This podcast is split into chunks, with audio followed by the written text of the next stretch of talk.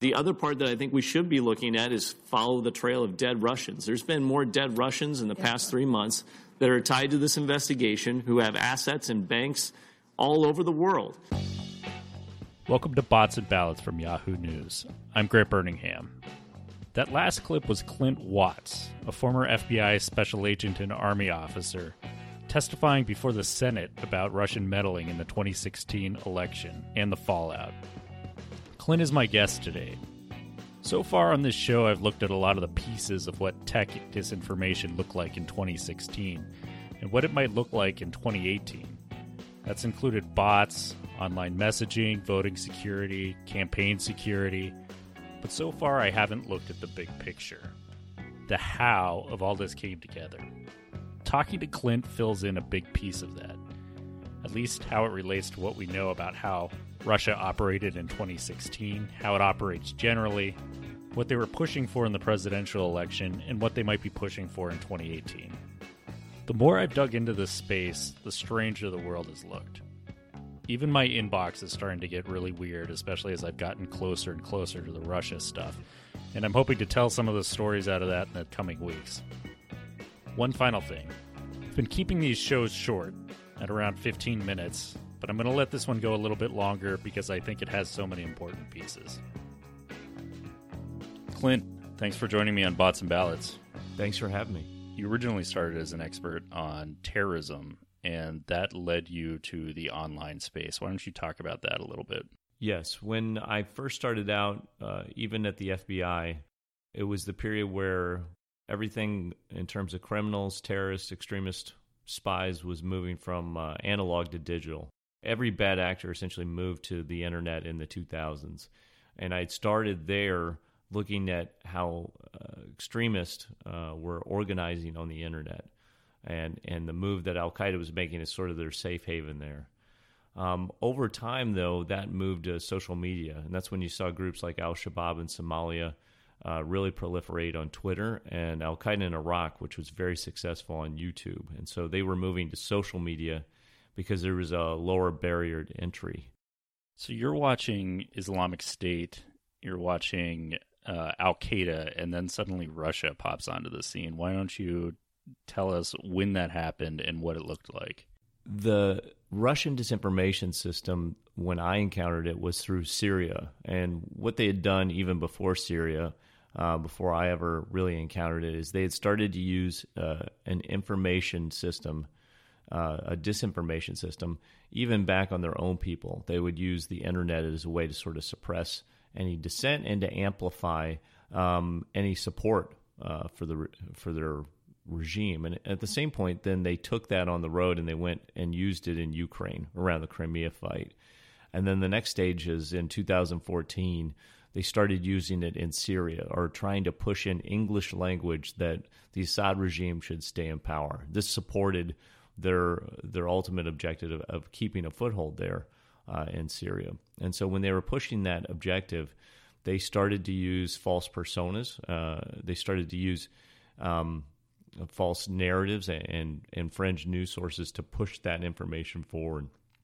So in 2014, when I was watching the Islamic State and Al Qaeda sort of vie for power in social media, that's when you saw the message start to pop up that the Assad regime needs to stay in power, and the signatures didn't look quite right. When we tracked them over time, I worked with two guys, uh, J.M. Berger and, and Andrew Weisburd. Those signatures did not go back to Syria. They all went to almost like a uniform spread of personalities that seemed to be in the West, in Western countries. And so when we stayed on that storm of social media accounts, they always supported a narrative that was pro Russian didn't matter whether they were talking about Syria, Ukraine, or a host of different foreign policy issues. It was always pro Russian. And they were oftentimes in sequence um, sharing content from Russian state sponsored outlets. And that's how we got onto the Russian disinfo system in the beginning. And then it migrated over time and, and took on a much different character in 2015 and 16. Why don't you tell us what happened in the 2016 election? Yes. So we were watching the same uh, influence network, a social media influence network, and it was the same one that had pushed uh, a petition that was called Alaska Back to Russia. And some of the accounts were actually tweeting in Russian. You know, oftentimes I'll get that question, How did you know? and it wasn't really hidden uh, in many ways. But they began talking about different issues moving into 2015, and they would talk about a lot of social issues, particularly in the United States. Uh, Black Lives Matters protest, uh, law enforcement standoffs. Uh, and one of the issues that they talked about was Jade Helm 2015 that was remarkable. They were essentially amplifying indigenous American conspiracies in different ways. That the U.S. might, you know, declare martial law and take people's weapons. But what they were really doing was testing a new way to do warfare, information warfare, which was from their Soviet system called active measures, which is winning through the force of politics rather than the politics of force by helping U.S. politicians who favor Russia get elected and rise to policy positions. And they started to support different political issues towards the end of 2015. And they were doing this throughout the sort of social media spectrum. Um, Twitter is where we predominantly monitor it, but we pick up on it in Facebook as well. And it was essentially the use of, of themes and narratives which sowed divisions inside the United States based on ethnicity, religion, uh, social economic status, or, or any sort of social issue. You know, it could be abortion or Second Amendment rights. And they were testing now where the audience's cleavages were so that they could exploit them and amplify them going into 2016. By the time 2016 had gotten around, it was very clear that they had sort of four campaign messages uh, that they wanted to push. The first one was very anti Hillary Clinton, and that was from the beginning. The second one was very pro Trump, uh, the third one was when the hacking sort of kicked in, which is that Bernie Sanders got a raw deal from the DNC, and you can see that in these in these hacked uh, emails. That's really when we knew that hacking was starting to power influence. And the last one, which was very minor, was you still need to show up for Jill Stein. And so the equation was quite clear. It was how do we elevate uh, Trump to the top spot and, and sort of suppress Clinton turnout uh, and, and people wanted to support her. There was a second phase of this, though, which oftentimes gets overlooked in, in the media, which is going into about October of 2016. Uh, they actually had started to shift their their plan. I think they were building in in case of a Clinton win. They wanted to discredit her and undermine her ability to govern. So the the themes really switched from uh, political ones to the election is rigged and there's widespread voter fraud because the ultimate goal of, the, of active measures is to destroy democracy. Uh, it's to erode trust in democratic institutions. It's to make people uh, fearful and not believing in their own country so that they become apathetic. And that was sort of a secondary shift that they, they pushed all the way up to election night. Did this make a difference in your opinion? Did Donald Trump get elected in part because of Russian efforts? Yes, I, I think just alone the hacking, uh, particularly of the DNC and the time to release uh, by WikiLeaks and DC Leaks and others uh, of hacked materials um, offset the media narrative. If you, if you go back to the infamous uh, Access Hollywood tape of Donald Trump, it was immediately followed by the release within an hour, I believe, uh, of hacked emails to try and distract from that narrative and, and you know uh, essentially inundate the uh, media space with other coverage. If you look at the DNC um, during the national convention, uh, the story that was really overtaking the entire event were hacked emails, uh, and and ultimately led to members of uh, the DNC having to quit. You know, during the most important time of the campaign cycle. And I think in key states that you look at, um, the ones I point to in my book, uh, Messing with the Enemy, are uh, Wisconsin and Michigan. I think those are two great examples where all four of those political narratives uh, that I laid out anti Clinton, pro Trump, uh, Bernie Sanders got a raw deal, uh, Jill Stein, we still need a supporter. All of those hit in such a way that just two states that are hard to imagine really uh, flipping towards Trump did, and, and with only a very small margin of victory in those two states. And that's uh, those are places where Bernie Sanders outperformed Hillary Clinton. Um, those are places where you're seeing just a little nudge can make a big difference. There are other things to think about too, which is it's almost impossible to prove one way or another whether Russia won the election for Donald Trump for a couple different reasons. One, we don't really know all the social media data. Even to today, the social media companies are struggling to pull all of that content. I don't think anyone knows the full scope of Russian disinformation content. And we don't have accurate polling. There's no real dependent variable uh, in terms of polling to measure against. So, on one hand, we have Russia showing a preference for Donald Trump.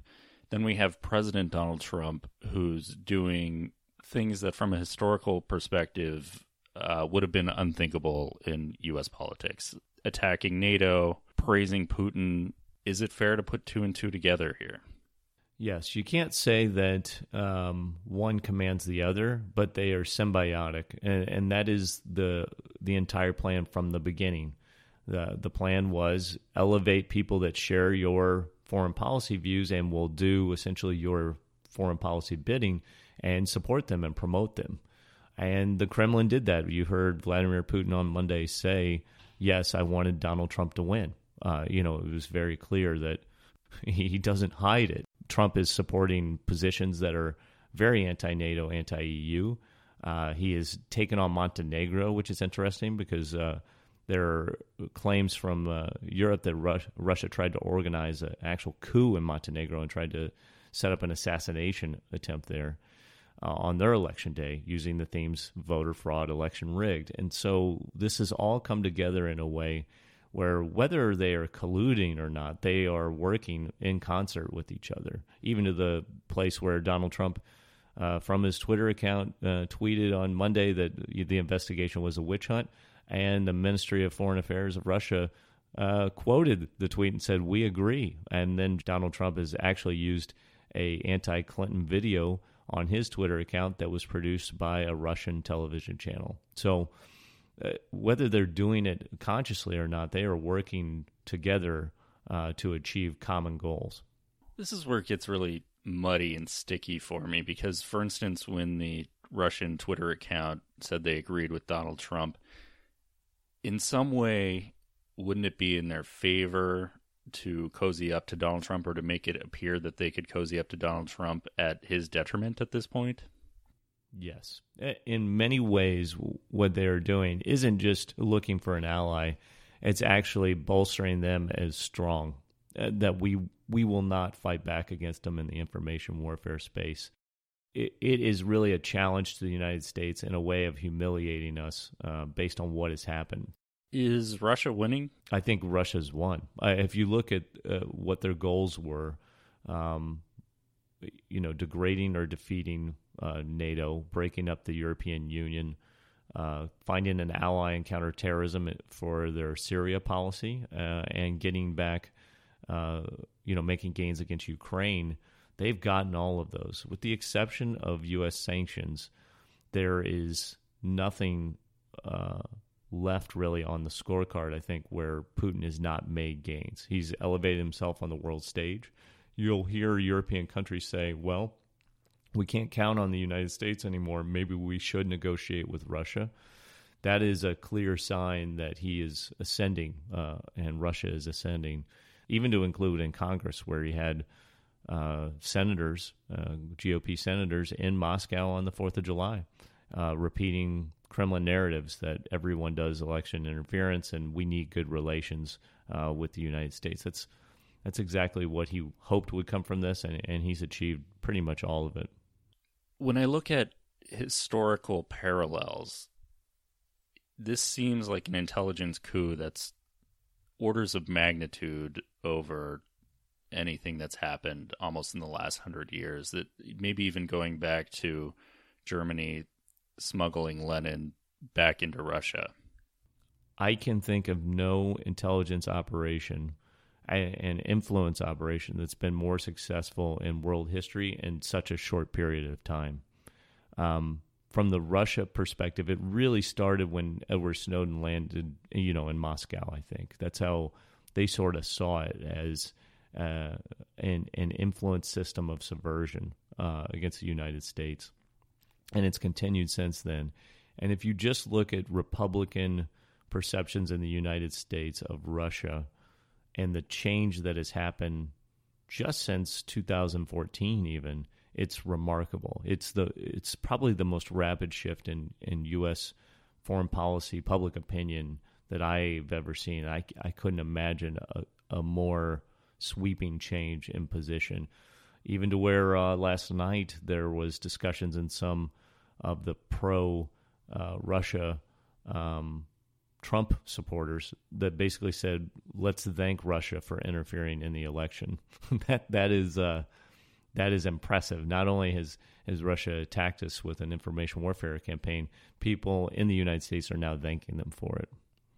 I want you to talk about a specific disinformation campaign, and this involved a U.S. base in Turkey in in Incirlik. Yes, Incirlik. Yeah, with Incirlik, it was fascinating to watch. We had we essentially maintained a key list of accounts that we watch over an enduring period, and um, on that night uh, was late July uh, of 2016. This is only a couple days after Trump's famous Russia, if you have those emails, uh, speech in Doral, Florida. And we were watching, and there was essentially a narrative put out, uh, and there were two uh, two similar but slightly different stories put out by RT and Sputnik News nearly simultaneously. It was talking about the dangers that were essentially at Incirlik base and that, you know, thousands are showing up uh, possibly to protest. There's increased security. But in the social media storm, and this is what's so important to understand about disinformation, is that base content then was twisted um, by these social media accounts in a variety of different ways, pushing a range of narratives. Um, what they were trying to do was essentially lever a disinfo campaign by using both organic content, um, social media bots, or uh, uh, what we call computational propaganda to amplify the story. And they would use even hashtags in pulsing. So, four of the hashtags that they used were media, uh, which is very classic. You want to get the mainstream media to react to the story so that it sort of takes on and expands on its own. Uh, the other one was nuclear. A key component of disinformation is oftentimes to scare the audience or, or to get a reaction. And so any thought of a lost nuclear weapon uh, would trigger that uh, sort of a reaction from mainstream media. The third one was Trump, which was the audience they were trying to connect with. And the fourth uh, hashtag we saw pinged was Benghazi. Essentially, this is another Benghazi. Everyone needs to look, telling the audience what they should believe. And when we looked at some of those uh, accounts and we did the analysis, about a third of them were uh, trying to look like Trump supporters. They'd have the same words in their bios God, country, constitution, you know, uh, Trump, whatever sort of fits with that audience space. And that shows how they were trying to get a reaction from a specific audience to an incident that was, you know, happening overseas. And ironically, uh, just a couple weeks later, Paul Manafort, the campaign manager for Trump at the time, on CNN brought up why isn't anyone talking about the terrorist attack uh, in Turkey? And what he was referring to was this completely discredited uh, campaign that was really pushed out in the information space from Russia. And it was confusing even to the host at the time because no one knew exactly what he was talking about. When I think of that incident in particular, as a journalist, that inability to discern what's really happening in the world really freaks me out. Should I be freaked out? Yes. Uh, yes, because the goal of these disinformation systems is ultimately to win the audience, uh, keep them engaged, uh, but then keep them believing your information over all alternative information. Uh, one of the key things I think Lesley Stahl uh, had said Trump had told her, I need to keep discrediting you guys so people won't believe you. You know, they'll believe me. And that's the idea behind this entire system is to put out a complete alternative reality that keeps the audience, you know, in trust with the purveyor of information uh, and in support such that they'll support anything, whether it's true or not. And you can see this today uh, in our own country. It's already happening where people do not believe, for example, that children at the border were separated from their parents. Uh, you, you see some of the interviews of Trump supporters, I believe it was in Minnesota at a rally. They thought it was completely made up. Someone had, had made fake videos and made up those stories. That is extreme concern. I think we all should be in a panic mode about this because ultimately, uh, the union of democracy breaks down if we can't have some baseline about fact versus fiction. Have you been targeted online or in real life? Yes, I know there was a hacking attempt against me because the FBI uh, notified me in, I want to say it was November of 2015 uh, through the think tank Foreign Policy Research Institute. And uh, they won't tell you the actor, you know, that's kind of how it goes. But it was right after I wrote about Russian disinfo for the first time. So I'm a terrorist, you know, for years. I wrote about a terrorist, and none of them ever tried to hack, you know, or install malware and those sorts of things. Honestly, today, I think the thing I'm more worried about is other Americans. When I'm looking at what's going on in the information space and who's producing disinfo, um, who's moving forward and advancing this, uh, it's those with more advanced technology. You know, Russia understood the art of disinformation, and now everyone's copying their playbook and in the United States, we're seeing political and social groups essentially copy that playbook, but adding more sophisticated technology onto it. Uh, one I would tell you to look at right now is the QAnon uh, sort of uh, misinformation, disinformation system that's going on, uh, which is getting people to believe all sorts of false conspiracies. This is the sort of future direction. I think it's deeply frightening to watch as people fall for these conspiracies, and it, and it, and it can lead to violence. We saw that with Pizzagate. There was a standoff in Arizona. Uh, we saw the man who essentially was at the Hoover Dam trying to shut it down, uh, all based on bogus conspiracies. And and so moving forward, I, I'm more concerned personally that it will be an American that'll show up who uh, thinks I'm part of the deep state or you know one of these sorts of conspiracies. They am so much about the Russians anymore. In March 2017, you said follow the dead Russians um, in reference to a series of deaths of Russian nationals all around the world who seem to have financial ties to the 2016 election. Has anyone followed that path since? Yeah, I, I quit following because the path got too long. Um, and I was writing this book, but I think it's remarkable. There's such a spate of uh, deaths in Russia at that time and they've slowed. Um, and to me, that is so indicative of how uh, the Russian intelligence and espionage system works, which is over time, uh, if they think there are leaks or there are people maybe that have been uh, infiltrated, they will remove them or pr- imprison them or suppress them. And I'm sure some of them died of natural causes, um, but I don't know which ones did.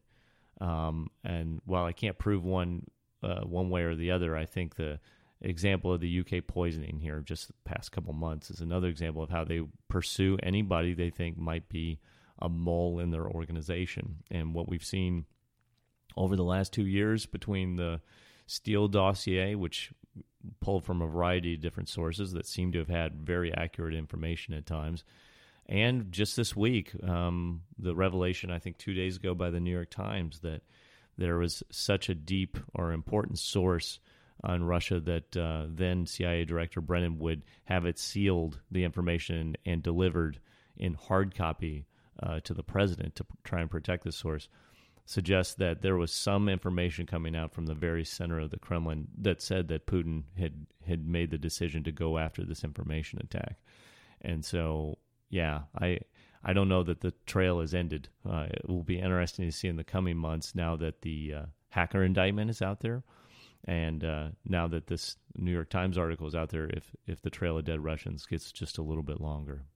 It seems like our own leaders, and I'm talking about Trump in particular here, although not exclusively, seem to be running disinformation campaigns on us at times. Yes, uh, the playbook, and, and this was my remark. I think in March of seventeen, everybody thought maybe I was exaggerating, but was you know President Trump does active measures against his political opponents. Essentially, it doesn't mean he's working with the Russians uh, and doing it. He just is doing the same system uh, against all political opponents and, and anyone he sees as an adversary. Uh, and it's overt. It, it is not covert and he he levers lies and conspiracies and, and puts them out. Uh, Trump Tower being wiretapped, or uh, you know FISA violations, uh, some sort of mall being put in his organization. None of those things are true, but they have the end effect of uh, muddying the waters, number one. And number two, they erode trust in democratic institutions and confidence uh, that the American people have in the institutions. And that is a home run for Russia. And it helps Trump sustain his power, especially as an investigation sort of mounts and grows um, from the special counsel through the summer. What is the 2018 midterm going to look like in terms of misinformation, disinformation, and Russian influence? Is Russian influence on the wane?